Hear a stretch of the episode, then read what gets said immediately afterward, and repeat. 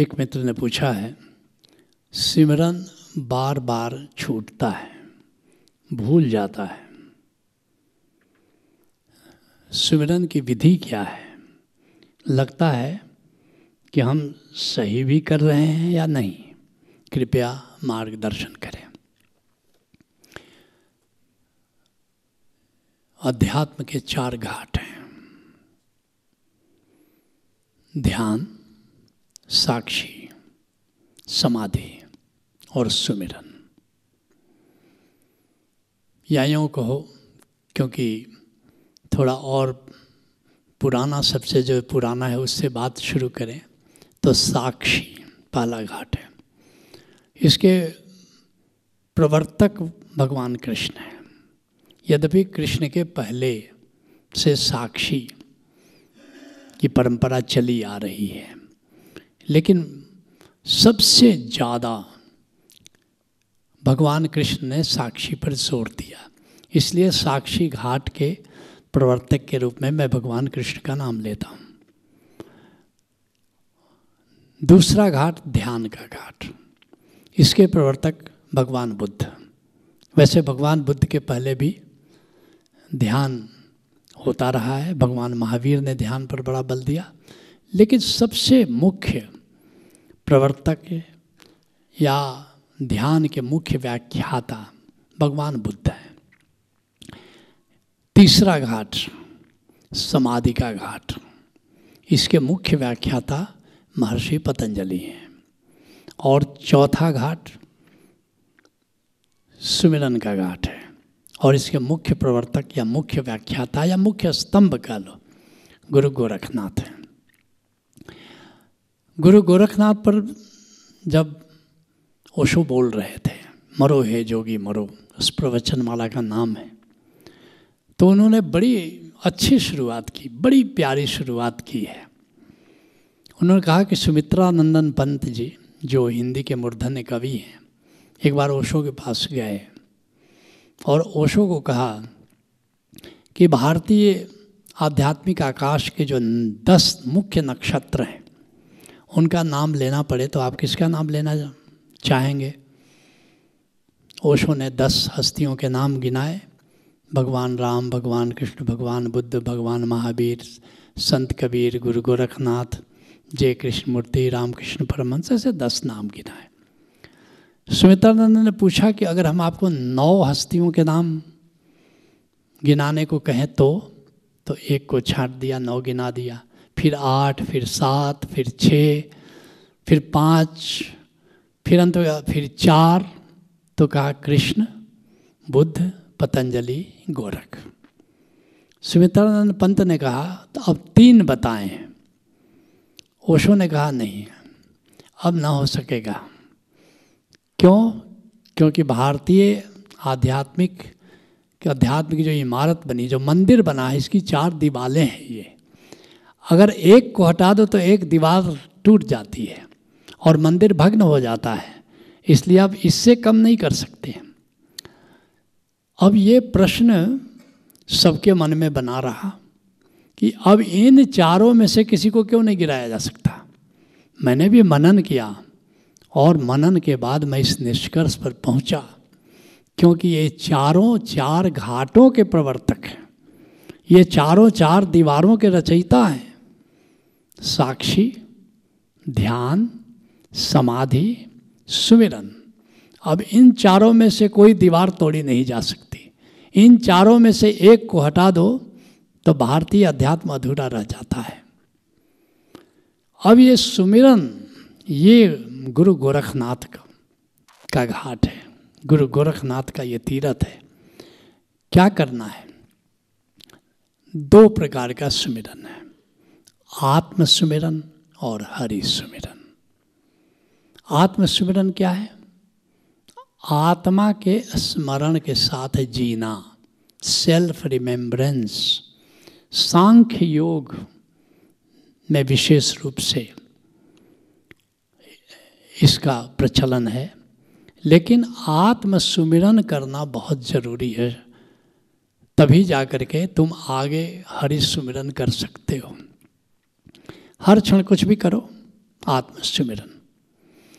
दूसरा हरि सुमिरन।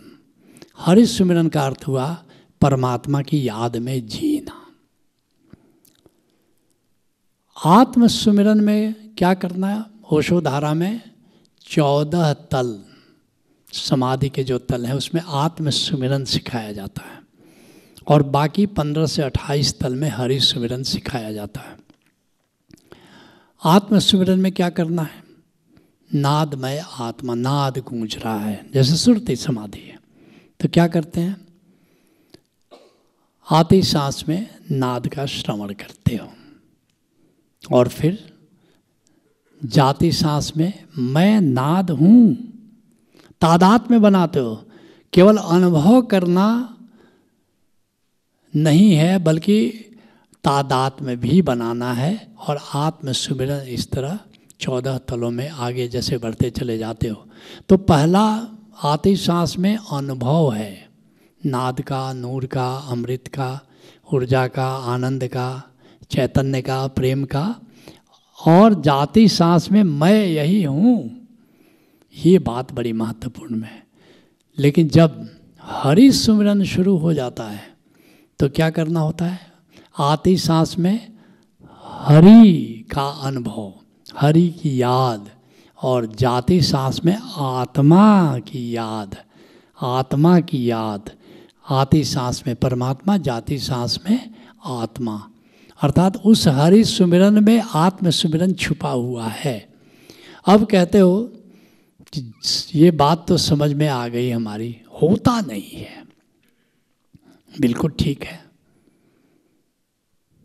दुर्योधन को समझाने गए महर्षि व्यास कि दुर्योधन आओ मैं समझाता हूँ धर्म क्या है।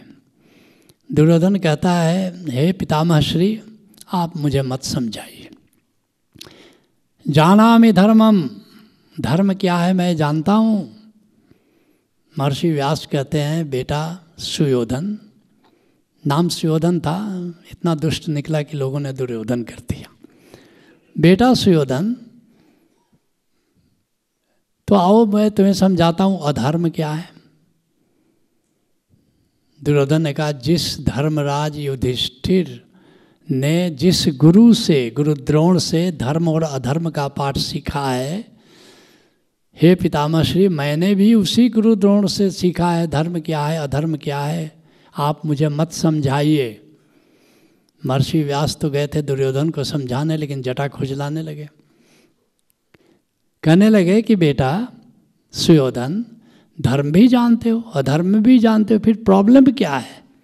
करते क्यों नहीं हो धर्म का पालन, छोड़ते क्यों नहीं अधर्म को? बड़ी प्यारी बात कहता है। क्या कहता है? कहता है जानामि धर्मम न च मे प्रवृत्ति, मैं जानता हूँ धर्म क्या है, धर्म पालन करने की इच्छा ही नहीं होती। जानामि अधर्मम न च मे निवृत्ति, क्या डोंट्स है, क्या अधर्म है ये भी मुझे पता है, मगर छोड़ने का मन नहीं करता, मन ही नहीं करता। ठीक ऐसे ही तुम्हें सब पता है कि सुमिरन क्या है, करने का मन ही नहीं करता। यही तो प्रॉब्लम है कि सब डॉक्टरों को पता है कि शराब पीने से अल्सर और सिगरेट पीने से कैंसर होता है, लेकिन जितने डॉक्टर शराब पीते हैं और सिगरेट पीते हैं वो तो कोई और पीता ही नहीं है। तो उपाय है, क्या उपाय है? तुम्हारे भीतर प्यास नहीं है, वो अधबेसरा हो जो सुसुम सुसुम जीवन को जी रहे हो, सुसुम सुसुम जीवन को जी रहे हो। प्यास एक गहन हो जाए, एक गहरी अभिप्सा से भर जाओ, फिर क्यों नहीं सुमिरन होगा।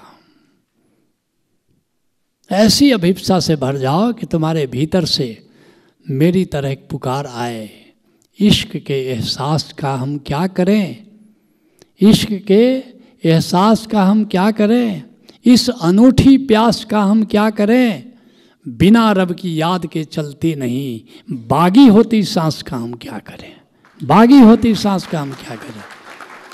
अपनी सांस से कह दो या अपने मन से कह दो अपनी सांस से कहलवा दो कि ऐ मेरे मन, अगर तू प्रभु की याद नहीं करेगा तो मैं चलूँगी नहीं, तू जिएगा कैसे मैं देख लेती हूँ।